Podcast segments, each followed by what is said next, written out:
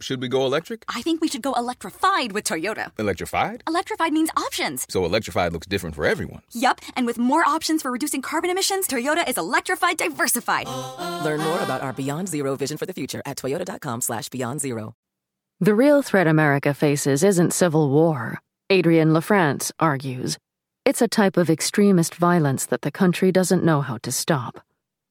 From The Atlantic, on the 6th of March 2023. Read by Emily Woo Zeller for Curio. Blood grows hot, and blood is spilled. Thought is forced from old channels into confusion. Deception breeds and thrives. Confidence dies, and universal suspicion reigns. Each man feels an impulse to kill his neighbor, lest he be first killed by him. Revenge and retaliation follow. And all this may be among honest men only. But this is not all. Every foul bird comes abroad, and every dirty reptile rises up. These add crime to confusion. Abraham Lincoln, Letter to the Missouri abolitionist Charles D. Drake, 1863. In the weeks before Labor Day 2020, Ted Wheeler, the mayor of Portland, Oregon, began warning people that he believed someone would soon be killed by extremists in his city. Portland was preparing for the 100th consecutive day of conflict among anti police protesters, right wing counter protesters, and the police themselves. Night after night, hundreds of people clashed in the streets. They attacked one another with baseball bats, tasers, bear spray, fireworks. They filled balloons with urine and marbles and fired them at police officers with slingshots. The police lobbed flashbang grenades. One man shot another in the eye with a paintball gun and pointed a loaded revolver at a screaming crowd. The FBI notified the public of a bomb threat against federal buildings in the city. Several homemade bombs were hurled into a group of people in a city park. Extremists on the left and on the right each side inhabiting its own reality, had come to own a portion of downtown Portland. These radicals acted without restraint, or in many cases, humanity. In early July, when then President Donald Trump deployed federal law enforcement agents in tactical gear to Portland, against the wishes of the mayor and the governor, conditions deteriorated further. Agents threw protesters into unmarked vans, a federal officer shot a man in the forehead with a non lethal munition, fracturing his skull. The authorities used chemical agents on crowds so frequently that even Mayor Wheeler found himself caught in clouds of tear gas. People set fires. They threw rocks and Molotov cocktails. They swung hammers into windows. Then, on the last Saturday of August, a 600 vehicle caravan of Trump supporters rode into Portland waving American flags and Trump flags with slogans like Take America Back and Make Liberals Cry Again. Within hours, a 39 year old man would be dead, shot in the chest by a self described anti fascist. Five days later, federal agents killed the suspect, in self defense, the government claimed, during a confrontation in Washington state. What had seemed from the outside to be spontaneous protests centered on the murder of George Floyd were in fact the culmination of a long standing ideological battle. Some four years earlier, Trump supporters had identified Portland, correctly, as an ideal place to provoke the left. The city is often mocked for its infatuation with leftist ideas and performative politics. That reputation, lampooned in the television series Portlandia, is not completely unwarranted. Right wing extremists understood that Portland's reaction to a trolling campaign would be swift and would guarantee the celebrity that comes with virality. When Trump won the presidency, this dynamic intensified, and Portland became a place where radicals would go to brawl in the streets. By the middle of 2018, far right groups such as the Proud Boys and Patriot Prayer had hosted more than a dozen rallies in the Pacific Northwest, many of them in Portland. Then, in 2020, extremists on the left hijacked largely peaceful anti police protests with their own violent tactics, and right wing radicals saw an opening for a major fight. What happened in Portland, like what happened in Washington, D.C. on January 6, 2021, was a concentrated manifestation of the political violence that is all around us now. By political violence, I mean acts of violence intended to achieve political goals, whether driven by ideological vision or by delusions and hatred. More Americans are bringing weapons to political protests openly white supremacist activity rose more than 12 fold from 2017 to 2021. Political aggression today is often expressed in the violent rhetoric of war. People build their political identities not around shared values, but around a hatred for their foes, a phenomenon known as negative partisanship. A growing number of elected officials face harassment and death threats, causing many to leave politics. By nearly every measure, political violence is seen as more acceptable today than it was five years ago. A 2022 UC Davis poll found that one in five Americans believes political violence would be at least sometimes justified, and one in ten believes it would be justified if it meant returning Trump to the presidency. Officials at the highest levels of the military and in the White House believe that the United States will see an increase in violent attacks as the 2024 presidential election draws nearer. In recent years, Americans have contemplated a worst case scenario in which the country's extreme and widening divisions lead to a second civil war. But what the country is experiencing now, and will likely continue to experience for a generation or more, is something different. The form of extremism we face is a new phase of domestic terror, one characterized by radicalized individuals with shape shifting ideologies willing to kill their political enemies. Unchecked, it promises an era of slow motion anarchy. Consider recent events. In October 2020, authorities arrested more than a dozen men in Michigan, many of them with ties to a paramilitary group. They were in the final stages of a plan to kidnap the state's Democratic governor, Gretchen Whitmer, and possessed nearly 2,000 rounds of ammunition and hundreds of guns, as well as silencers, improvised explosive devices, and artillery shells. In January 2021, of course, thousands of Trump partisans stormed the U.S. Capitol, some of them armed, chanting, Where's Nancy? and Hang Mike Pence. Since then, the headlines have gotten smaller, or perhaps numbness has set in, but the violence has continued. In June 2022, a man with a gun and a knife who allegedly said he intended to kill Supreme Court Justice Brett Kavanaugh was arrested outside Kavanaugh's Maryland home. In July, a man with a loaded pistol was arrested outside the home of Pramila Jayapal, the leader of the Congressional Progressive Caucus. She had heard someone outside shouting, Fuck you, cunt, and me bitch. Days later, a man with a sharp object jumped onto a stage in upstate New York and allegedly tried to attack another member of Congress, the Republican candidate for governor. In August, just after the seizure of documents from Trump's Mar a Lago home, a man wearing body armor tried to breach the FBI's Cincinnati field office. He was killed in a shootout with police.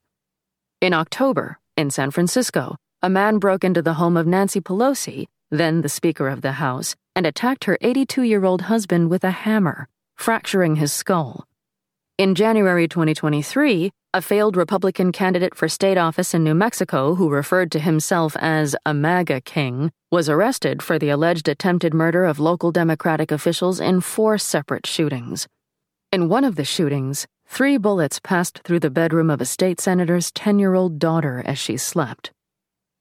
Experts I interviewed told me they worry about political violence in broad regions of the country the Great Lakes, the rural West, the Pacific Northwest, the South.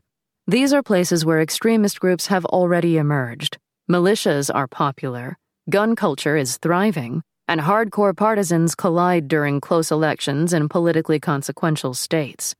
Michigan, Wisconsin, Pennsylvania, Arizona, and Georgia all came up again and again. For the past three years, I've been preoccupied with a question How can America survive a period of mass delusion, deep division, and political violence without seeing the permanent dissolution of the ties that bind us? I went looking for moments in history, in the United States and elsewhere, when society has found itself on the brink, or already in the abyss. I learned how cultures have managed to endure sustained political violence and how they ultimately emerged with democracy still intact. Some lessons are unhappy ones. Societies tend to ignore the obvious warning signs of endemic political violence until the situation is beyond containment and violence takes on a life of its own. Government can respond to political violence in brutal ways that undermine democratic values. Worst of all, national leaders, as we see today in an entire political party, can become complicit in political violence and seek to harness it for their own ends.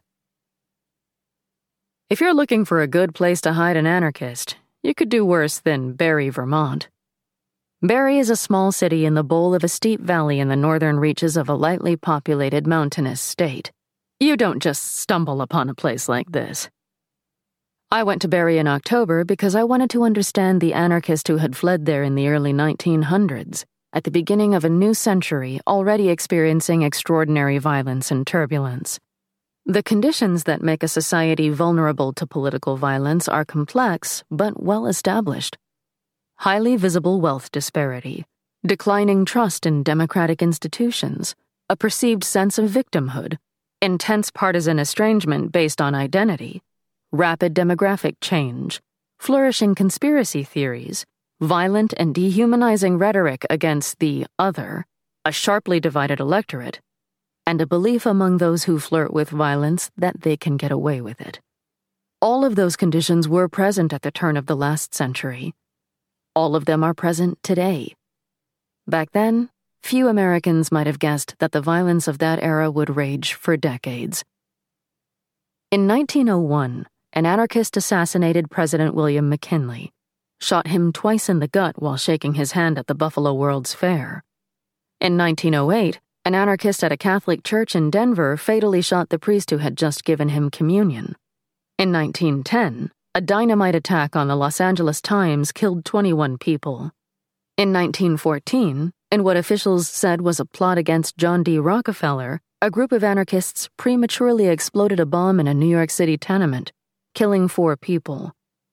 That same year, extremists set off bombs at two Catholic churches in Manhattan, one of them St. Patrick's Cathedral. In 1916, an anarchist chef dumped arsenic into the soup at a banquet for politicians, businessmen, and clergy in Chicago. He reportedly used so much that people immediately vomited, which saved their lives. Months later, a shrapnel filled suitcase bomb killed 10 people and wounded 40 more at a parade in San Francisco. America's entry into World War I temporarily quelled the violence. Among other factors, some anarchists left the country to avoid the draft. But the respite was far from total. In 1917, a bomb exploded inside the Milwaukee Police Department headquarters, killing nine officers and two civilians.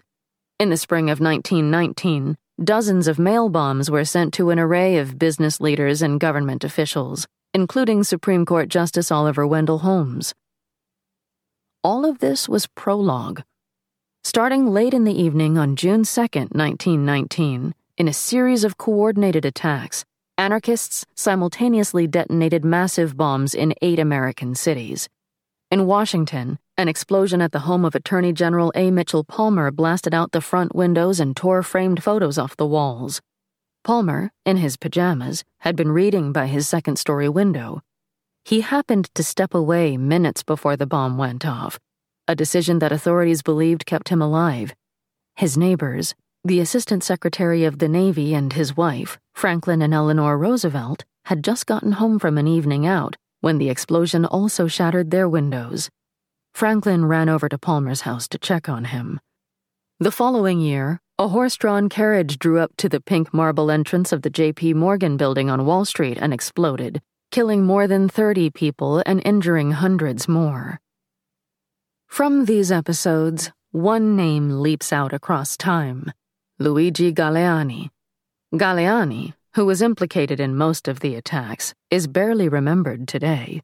But he was, in his lifetime, one of the world's most influential terrorists, famous for advancing the argument for propaganda of the deed the idea that violence is essential to the overthrow of the state and the ruling class.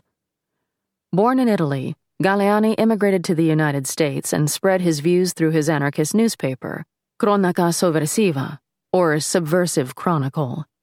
He told the poor to seize property from the rich and urged his followers to arm themselves, to find a rifle, a dagger, a revolver. Galleani fled to Barre in 1903 under the name Luigi Pimpino after several encounters with law enforcement in New Jersey. He attracted disciples, Galleanisti, they were called, despite shunning all forms of organization and hierarchy. He was quick witted, with an imposing intellect and a magnetic manner of speaking. Even the police reports described his charisma. The population of Barre today is slightly smaller than it was in Galleani's day, roughly 10,000 then, 8,500 now, and it is the sort of place that is more confused by the presence of strangers than wary of them. The first thing you notice when you arrive is the granite. There is a mausoleum feel to any granite city, and on an overcast day, the gray post office building on North Main Street gives the illusion that all of the color has suddenly vanished from the world. Across the street, at City Hall, I wandered into an administrative office where an affable woman, You came to Barre? On purpose? generously agreed to take me inside the adjacent opera house, which, recently refurbished, looks much as it did on the winter night in 1907 when Galleani appeared there before a packed house to give a speech alongside the anarchist Emma Goldman. Galleani almost certainly could have disappeared into Barre with his wife and children and gotten away with it. He did not want that. In his own telling, Galleani's anger was driven by how poorly the working class was treated particularly in factories. In Barre, granite cutters spent long hours mired in the sludge of a dark, unheated, and poorly ventilated workspace, breathing in silica dust, which made most of them gravely ill. Seeing the town, even a century after Galleani was there, I could understand why his time in Vermont had not altered his worldview. In the foreword to a 2017 biography, Galleani's grandson, Sean Sayers, put a hagiographic gloss on Galleani's legacy. He was not a narrow and callous nihilist. He was a visionary thinker with a beautiful idea of how human society could be, an idea that still resonates today. For Galleani and other self identified communist anarchists like him, the beautiful idea was a world without government, without laws, without property. Other anarchists did not share his idealism. The movement was torn by disagreements. They were anarchists, after all. In Galleani's day, as in our own, the lines of conflict were not cleanly delineated. American radicalism can be a messy stew of ideas and motivations. Violence doesn't need a clear or consistent ideology and often borrows from several. Federal law enforcement officials use the term salad bar extremism to describe what worries them most today and it applies just as aptly to the extremism of a century ago. When Galleani had arrived in America, he'd encountered a nation in a terrible mood, one that would feel familiar to us today. Galleani's children were born into violent times. The nation was divided not least over the cause of its divisions. The gap between rich and poor was colossal. The top 1% of Americans possessed almost as much wealth as the rest of the country combined. The population was changing rapidly. Reconstruction had been defeated, and southern states in particular remained horrifically violent toward black people, for whom the threat of lynching was constant. The Great Migration was just beginning. Immigration surged, inspiring intense waves of xenophobia. America was primed for violence, and to Galleani and his followers, destroying the state was the only conceivable path. The spectacular violence of 1919 and 1920 proved a catalyst. A concerted nationwide hunt for anarchists began. This work, which culminated in what came to be known as the Palmer Raids, entailed direct violations of the Constitution. In late 1919 and early 1920, a series of raids, carried out in more than 30 American cities, led to the warrantless arrests of 10,000 suspected radicals mostly Italian and Jewish immigrants. Attorney General Palmer's dragnet ensnared many innocent people and has become a symbol of the damage that overzealous law enforcement can cause. Hundreds of people were ultimately deported. Some had fallen afoul of a harsh new federal immigration law that broadly targeted anarchists.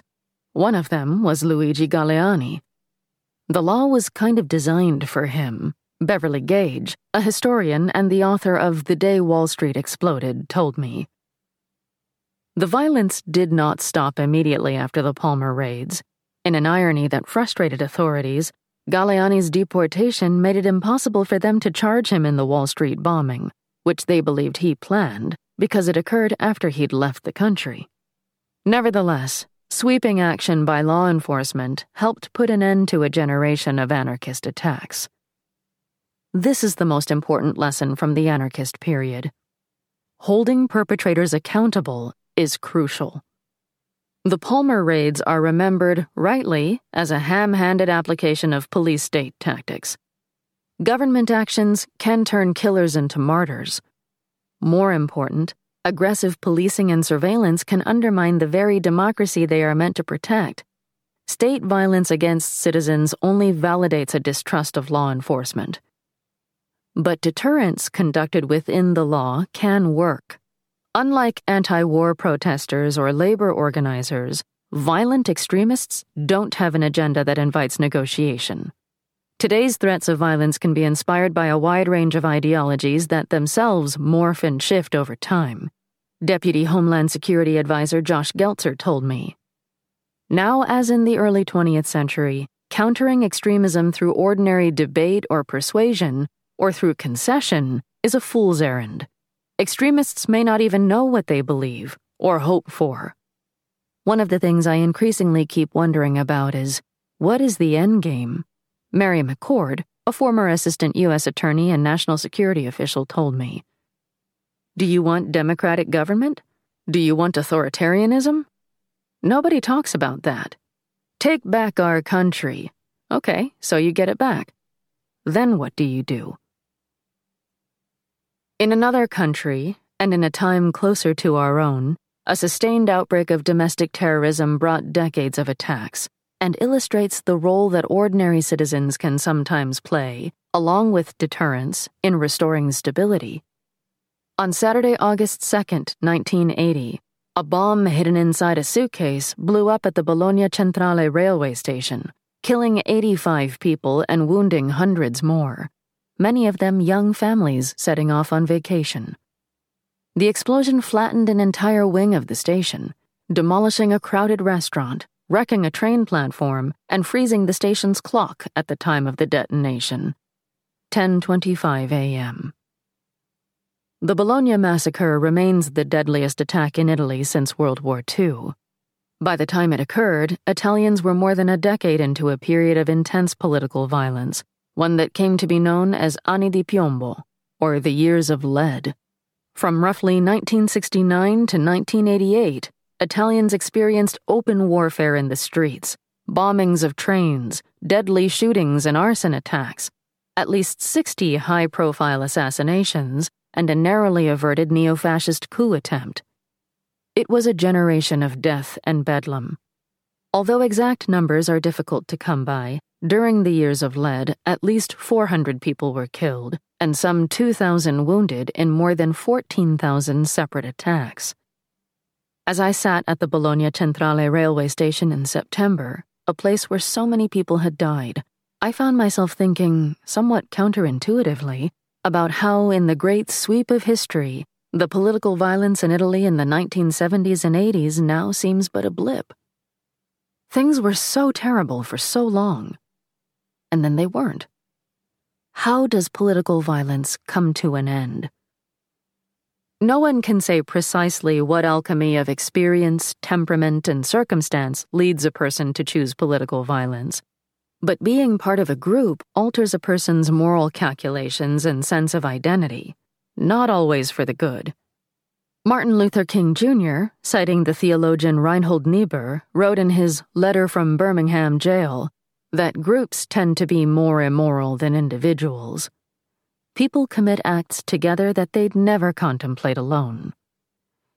Vicky Franzinetti was a teenage member of the far left militant group Lotta Continua during the years of lead.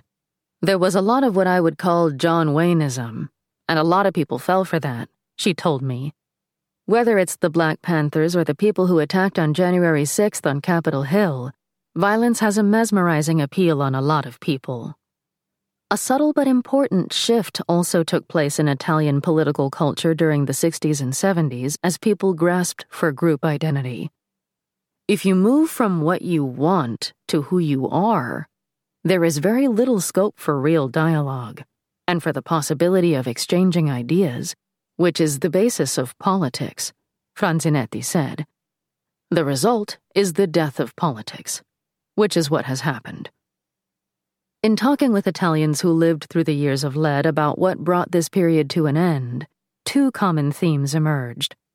The first has to do with economics. For a while, violence was seen as permissible because, for too many people, it felt like the only option left in a world that had turned against them. When the years of lead began, Italy was still fumbling for a post war identity. Some fascists remained in positions of power, and authoritarian regimes controlled several of the country's neighbors Greece, Portugal, Spain, Turkey. Not unlike the labor movements that arose in Galleani's day, the years of lead were preceded by intensifying unrest among factory workers and students who wanted better social and working conditions. The unrest eventually tipped into violence, which spiraled out of control. Leftists fought for the proletariat, and neo fascists fought to wind back the clock to the days of Mussolini. When, after two decades, the economy improved in Italy, terrorism receded. The second theme was that the public finally got fed up. People didn't want to live in terror. They said, in effect, enough. Lotta Continua hadn't resorted to violence in the early years. When it did grow violent, it alienated its own members. I didn't like it, and I fought it, Franzinetti told me. Simonetta Falasca Zamponi, a sociology professor at UC Santa Barbara who lived in Rome at the time, recalled, it went too far. Really, it reached a point that was quite dramatic. It was hard to live through those times. But it took a surprisingly long while to reach that point. The violence crept in, one episode, then another, then another, and people absorbed and compartmentalized the individual events, as many Americans do now. They did not understand just how dangerous things were getting until violence was endemic. It started out with the kneecappings. Joseph La Palombara, a Yale political scientist who lived in Rome during the years of lead, told me. And then got worse.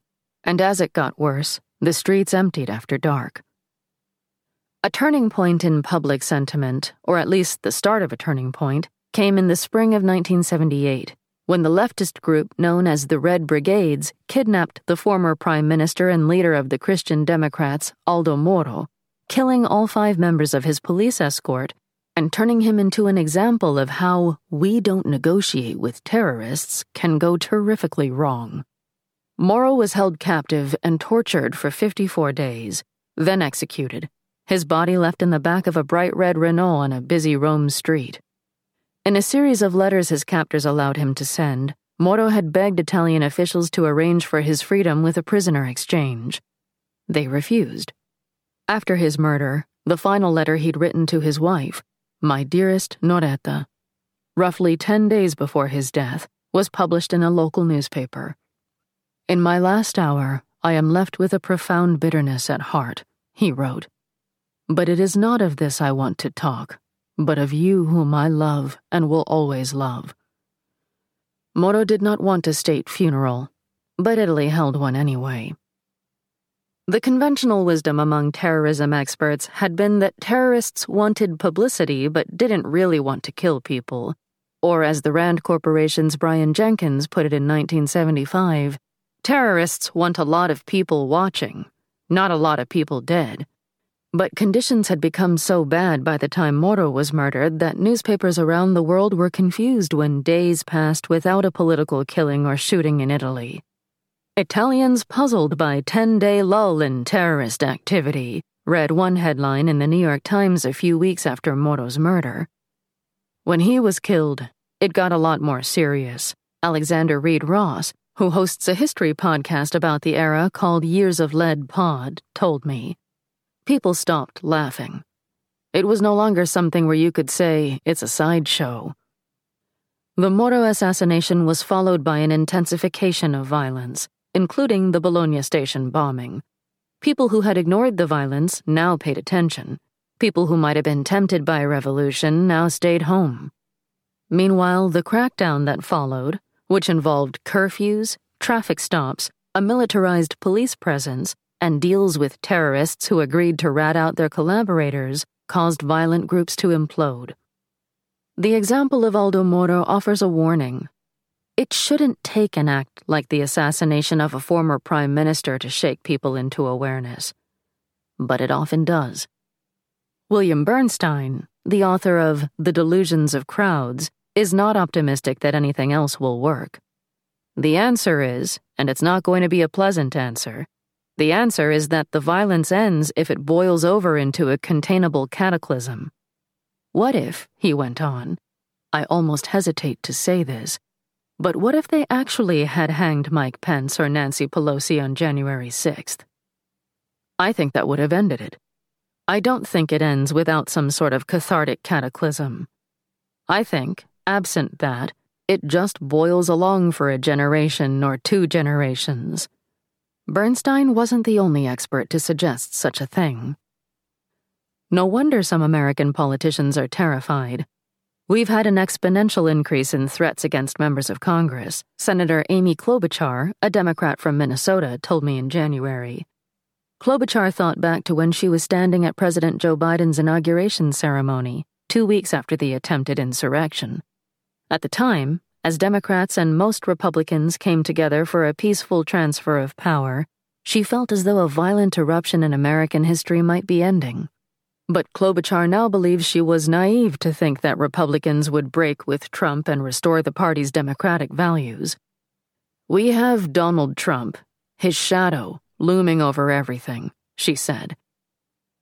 This past February, Biden sought to dispel that shadow as he stood before Congress to deliver his State of the Union address. There's no place for political violence in America, he said, and we must give hate and extremism in any form no safe harbor. Biden's speech was punctuated by jeers and name calling by Republicans. The taxonomy of what counts as political violence can be complicated. One way to picture it is as an iceberg the part that protrudes from the water represents the horrific attacks on both hard targets and soft ones, in which the attacker has explicitly indicated hatred for the targeted group.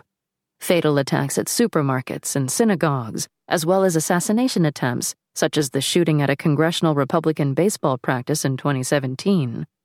Less visible is the far more extensive mindset that underlies them.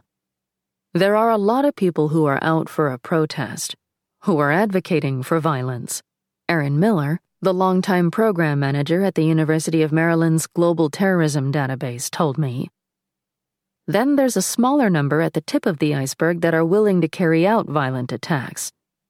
You can't get a grip on political violence just by counting the number of violent episodes.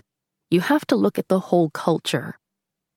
A society's propensity for political violence, including cataclysmic violence, may be increasing even as ordinary life, for many people, probably most, continues to feel normal. A drumbeat of violent attacks by different groups with different agendas may register as different things. But collectively, as in Italy, they have the power to loosen society's screws. In December, I spoke again with Alexander Reid Ross, who, in addition to hosting Years of Lead Pod, is a lecturer at Portland State University.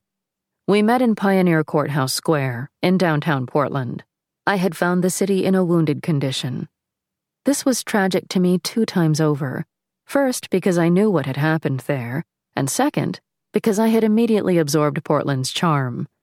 You can't encounter all those drawbridges, or the swooping crows, or the great Borgesian bookstore, or the giant elm trees, and do anything but fall in love with the place. But downtown Portland was not at its best. The first day I was there, I counted more birds than people, and many of the people I saw were quite obviously struggling badly. On the gray afternoon when we met, Ross and I happened to be sitting at the site of the first far right protest he remembers witnessing in his city, Back in 2016, members of a group called Students for Trump, stoked by Alex Jones's disinformation outlet, InfoWars, had gathered to assert their political preferences and provoke their neighbors. Ross is a geographer, a specialty he assumed would keep him focused on land use debates and ecology, which is one of the reasons he moved to Oregon in the first place. After that 2016 rally, Ross paid closer attention to the political violence unfolding in Portland. We decided to take a walk so that Ross could point out various landmarks from the, well, we couldn't decide what to call the period of sustained violence that started in 2016 and was reignited in 2020. The siege? The occupation? The revolt? What happened in Portland has a way of being too slippery for precise language. We walked southwest from the square before doubling back toward the Willamette River. Over here was the historical society that protesters broke into and vandalized one night. Over there was where the statues got toppled. Portland is a city of pedestals now, Ross said. A federal building still had a protective fence surrounding it more than a year after the street violence had ended. At one point, the mayor had to order a drawbridge raised to keep combatants apart. On the evening of June 30th, 2018, Ross found himself in the middle of a violent brawl between hundreds of self described Antifa activists and members of the Proud Boys and Patriot Prayer, a local pro Trump offshoot. Ross described to me a number of ghoulish encounters he'd had with Patriot Prayer, and I asked him which moment was the scariest. It's on video, he told me. You can see it. Me getting punched. I later watched the video. In it, Ross rushes toward a group of men who are repeatedly kicking and bludgeoning a person dressed all in black, lying in the street. Ross had told me earlier that he'd intervened because he thought he was watching someone being beaten to death. After Ross gets clocked, he appears dazed, then dashes back toward the fight. That's enough! That's enough! He shouts. By the time of this fight, Patriot Prayer had become a fixture in Portland. Its founder, Joey Gibson, has said in interviews that he was inspired to start Patriot Prayer to fight for free speech, but the group's core belief has always been in Donald Trump. Its first event, in Vancouver, Washington, in October 2016, was a pro Trump rally. From there, Gibson deliberately picked ultra liberal cities, such as Portland, Berkeley, Seattle, and San Francisco, for his protests, and in doing so quickly attracted like minded radicals the Proud Boys, the Three Percenters, Identity Evropa, the hell shaking street preachers, who marched alongside Patriot Prayer. These were people who seemed to love Trump and shit stirring in equal measure. White nationalists and self described Western chauvinists showed up at Gibson's events. Gibson's mother is Japanese, and he has insisted that he does not share their views. By August 2018, Patriot Prayer had already held at least nine rallies in Portland, routinely drawing hundreds of supporters, grown men in Boba Fett helmets and other homemade costumes, at least one man with an SS neck tattoo. In 2019, Gibson himself was arrested on a riot charge. Patriot Prayer quickly became the darling of InfoWars. The morning after I met Ross, I drove across the river to Vancouver a town of strip mall churches and ponderosa pine trees, to meet with Lars Larson, who records The Lars Larson Show, tagline, honestly provocative talk radio, from his home studio. Larson greeted me with his two dogs and a big mug of coffee. His warmth, quick mindedness, and tendency to filibuster make him irresistible for talk radio.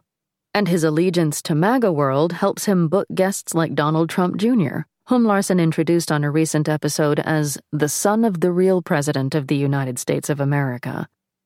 Over the course of our conversation, he described January 6th as some ruined furniture in the Capitol, suggested that the city government of Charlottesville, Virginia was secretly behind the violent clash at the 2017 Unite the Right rally, and made multiple references to George Soros, including suggesting that Soros may have paid for people to come to Portland to tear up the city. When I pressed Larson on various points, he would walk back whatever he had claimed, but only slightly. He does not seem to be a conspiracy theorist, but he plays one on the radio. Larson blamed Portland's troubles on a culture of lawlessness fostered by a district attorney who, he said, repeatedly declined to prosecute left wing protesters. He sees this as an uneven application of justice that undermined people's faith in local government. It is more accurate to say that the district attorney chose not to prosecute lesser crimes, focusing instead on serious crimes against people and property. Ironically, the complaint about uneven application comes from both the far left and the far right. When I asked Larson whether Patriot Prayer is Christian nationalist in ideology, the question seemed to make him uncomfortable and he emphasized his belief in pluralism and religious freedom. He also compared Joey Gibson and Patriot Prayer marching on Portland to civil rights activists marching on Selma in 1965. What I heard people tell Patriot Prayer is if you get attacked every time you go to Portland, don't go to Portland, he told me. Would you have given that same advice to Martin Luther King? Gibson's lawyer Angus Lee accused the government of political persecution. Gibson was ultimately acquitted of the riot charge. Patriot Prayer, Lee went on, is not like these other organizations you referenced that have members and that sort of thing. Patriot Prayer is more of an idea. Gibson himself once put it in blunter terms. I don't even know what Patriot Prayer is anymore he said in a 2017 interview on a public access news channel in Portland. It's just these two words that people hear and it sparks emotions. All Patriot Prayer is is videos and social media presence. The more I talked with people about Patriot Prayer, the more it began to resemble a phenomenon like QAnon, a decentralized and amorphous movement designed to provoke reaction, tolerant of contradictions, borrowing heavily from internet culture, overlapping with other extremist movements like the Proud Boys, linked to high profile episodes of violence, and ultimately focused on Trump. I couldn't help but think of Galleani, his beautiful idea, and the diffuse ideology of his followers. One key difference Galleani was fighting against the state, whereas movements like QAnon and groups like Patriot Prayer and the Proud Boys have been cheered on by a sitting president and his party. When I met with Portland's mayor, Ted Wheeler, at City Hall, he recalled night after night of violence, and at times planning for the very worst, meaning mass casualties.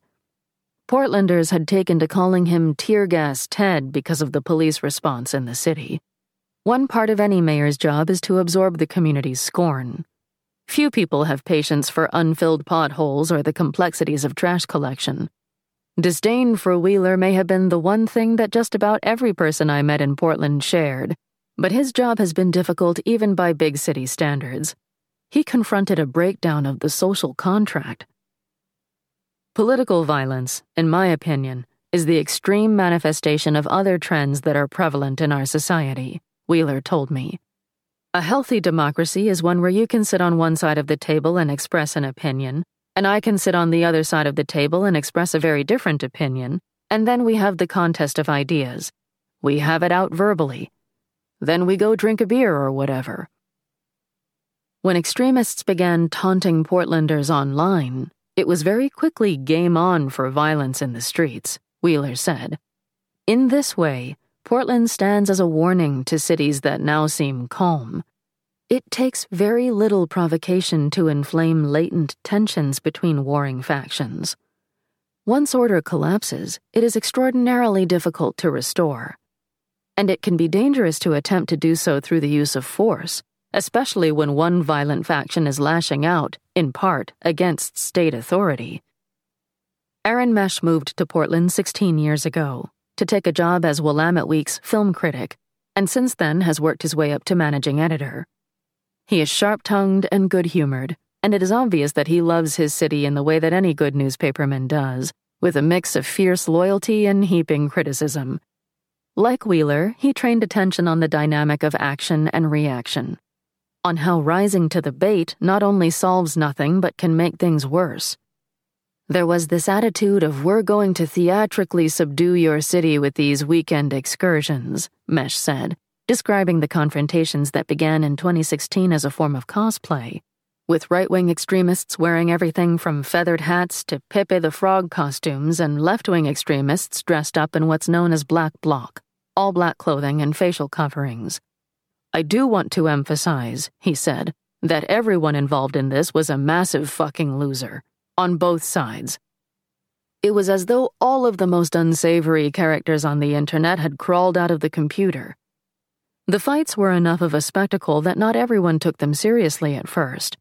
Mesh said it was impossible to overstate the degree to which Portland became a lodestone in the imagination of a nascent Proud Boys movement a place where paramilitary figures on the right went to prove that they had testicles.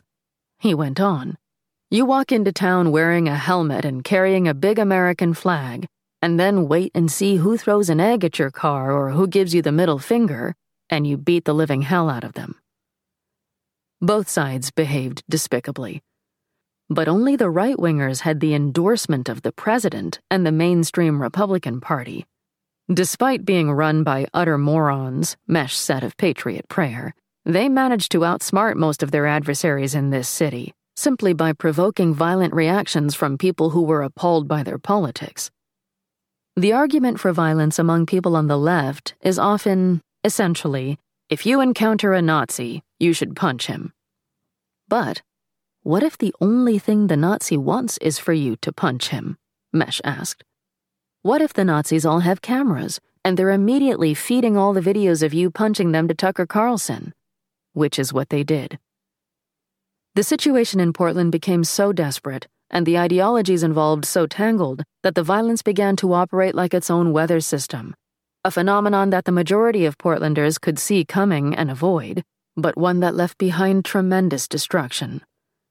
Most people don't want to fight but it takes startlingly few violent individuals to exact generational damage.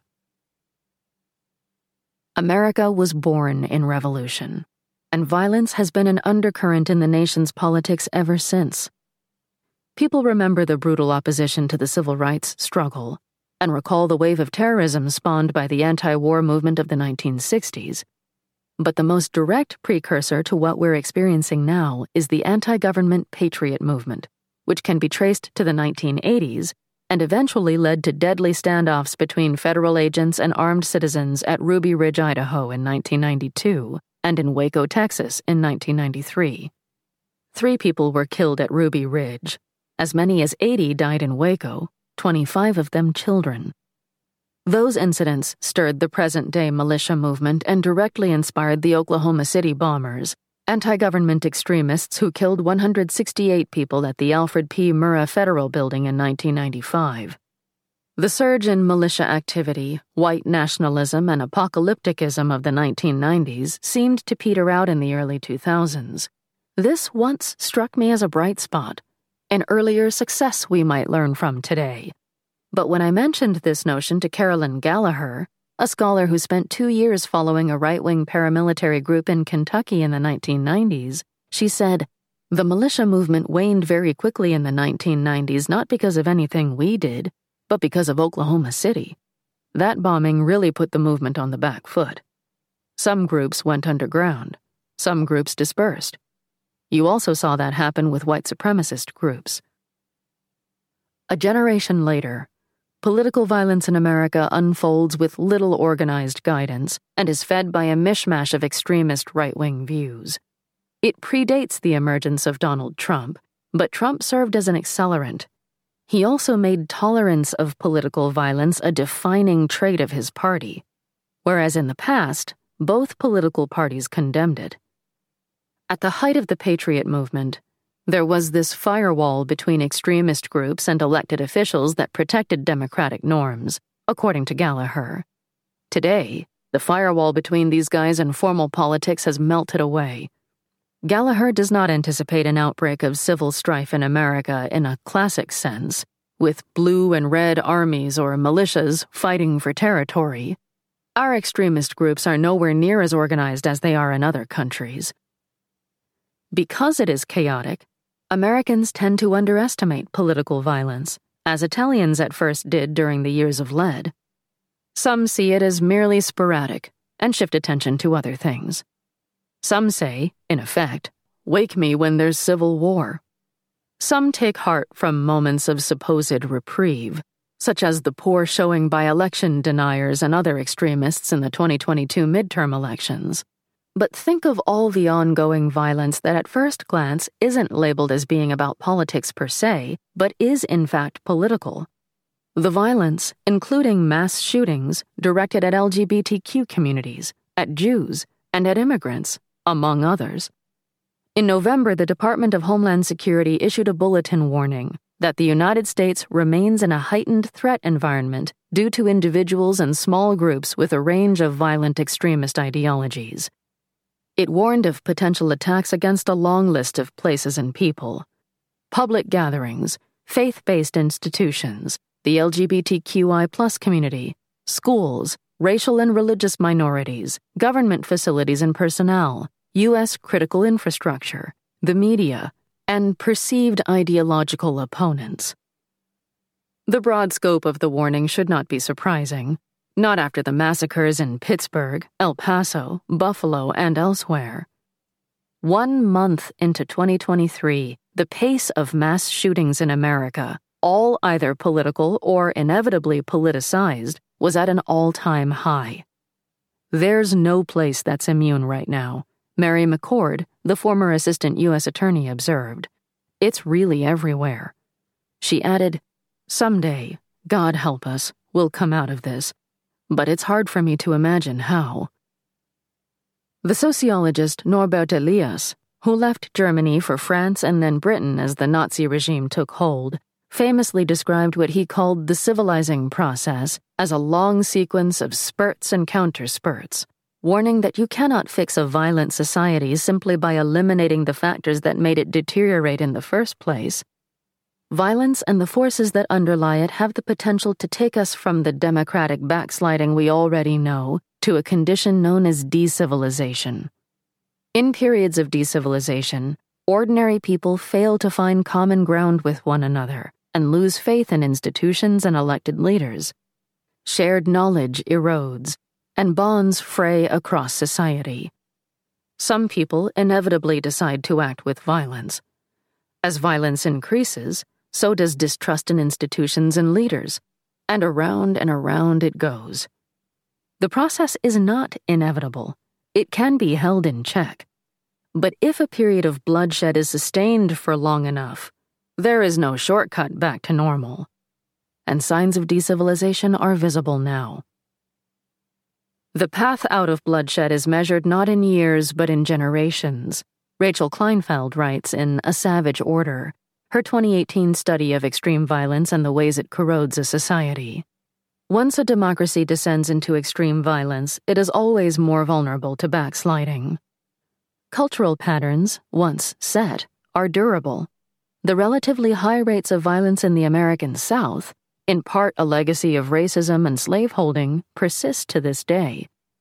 In The Delusions of Crowds, William Bernstein looks further afield, to Germany he told me, You can actually predict anti Semitism and voting for the Nazi Party by going back to the anti Semitism across those same regions in the 14th century. You can trace it city to city. Three realities mark the current era of political violence in America as different from what has come before, and make dealing with it much harder. The first, obvious, is the universal access to weaponry, including military grade weapons. Second, today's information environment is simultaneously more sophisticated and more fragmented than ever before. In 2006, the analyst Bruce Hoffman argued that contemporary terrorism has become dangerously amorphous. He was referring to groups like Al Qaeda, but we now witness what he described among domestic American extremists. As Hoffman and others see it, the defining characteristic of post 9 11 terrorism is that it is decentralized. You don't need to be part of an organization to become a terrorist. Hateful ideas and conspiracy theories are not only easy to find online, they're actively amplified by social platforms, whose algorithms prioritize the anger and hate that drive engagement and profit. The barriers to radicalization are now almost non existent. Luigi Galleani would have loved Twitter, YouTube, and Telegram. He had to settle for publishing a weekly newspaper. Because of social media, conspiracy theories now spread instantly and globally, often promoted by hugely influential figures in the media, such as Tucker Carlson and, of course, Trump, whom Twitter and Facebook have just reinstated. The third new reality goes to the core of American self governance people refusing to accept the outcome of elections, with national leaders fueling the skepticism and leveraging it for their own ends. In periods of decivilization, violence often becomes part of a governing strategy. This can happen when weak states acquiesce to violence simply to survive. Or it can happen when politicians align themselves with violent groups in order to bolster authority, a characteristic of what Kleinfeld, in her 2018 book, calls a complicit state. This is a well known tactic among authoritarian incumbents worldwide who wield power by mobilizing state and vigilante violence in tandem. Complicity is insidious. It doesn't require a revolution. You can see complicity, for example, in Trump's order to the Proud Boys to stand back and stand by in the months ahead of January 6th. You can see it in the Republican Party's defense of Trump even after he propelled insurrectionists toward the U.S. Capitol. And you can see it in the way that powerful politicians and television personalities continue to cheer on right wing extremists as patriots and political prisoners, rather than condemning them as vigilantes and seditionists. Americans sometimes wonder what might have happened if the Civil War had gone the other way, what the nation would be like now, or whether it would even exist if the South had won. But that thought experiment overlooks the fact that we do know what it looks like for violent extremists to win in the United States. In the 1870s, white supremacists who objected to Reconstruction led a campaign of violence that they perversely referred to as redemption. They murdered thousands of black people in terror lynchings. They drove thousands more black business owners, journalists, and elected officials out of their homes and hometowns, destroying their livelihoods. Sometimes violence ends not because it is overcome, but because it has achieved its goal. Norbert Elias's warnings notwithstanding, Dealing seriously with society's underlying pathologies is part of the answer to political violence in the long term. But so too is something we have not had, and perhaps can barely imagine anymore. Leaders from all parts of the political constellation, and at all levels of government, and from all segments of society, who name the problem of political violence for what it is, explain how it will overwhelm us and point a finger at those who foment it, either directly or indirectly. Leaders who understand that nothing else will matter if we can't stop this one thing. The federal government is right to take a hard line against political violence, as it has done with its prosecutions of Governor Whitmer's would be kidnappers and the January 6th insurrectionists, almost 1,000 of whom have been charged. But violence must also be confronted where it first takes root in the minds of citizens. Ending political violence means facing down those who use the language of democracy to weaken democratic systems. It means rebuking the conspiracy theorist who uses the rhetoric of truth seeking to obscure what's real. The billionaire who describes his privately owned social platform as a democratic town square the seditionist who proclaims himself a patriot, the authoritarian who claims to love freedom. Someday, historians will look back at this moment and tell one of two stories. The first is a story of how democracy and reason prevailed. The second is a story of how minds grew fevered and blood was spilled in the twilight of a great experiment that did not have to end the way it did.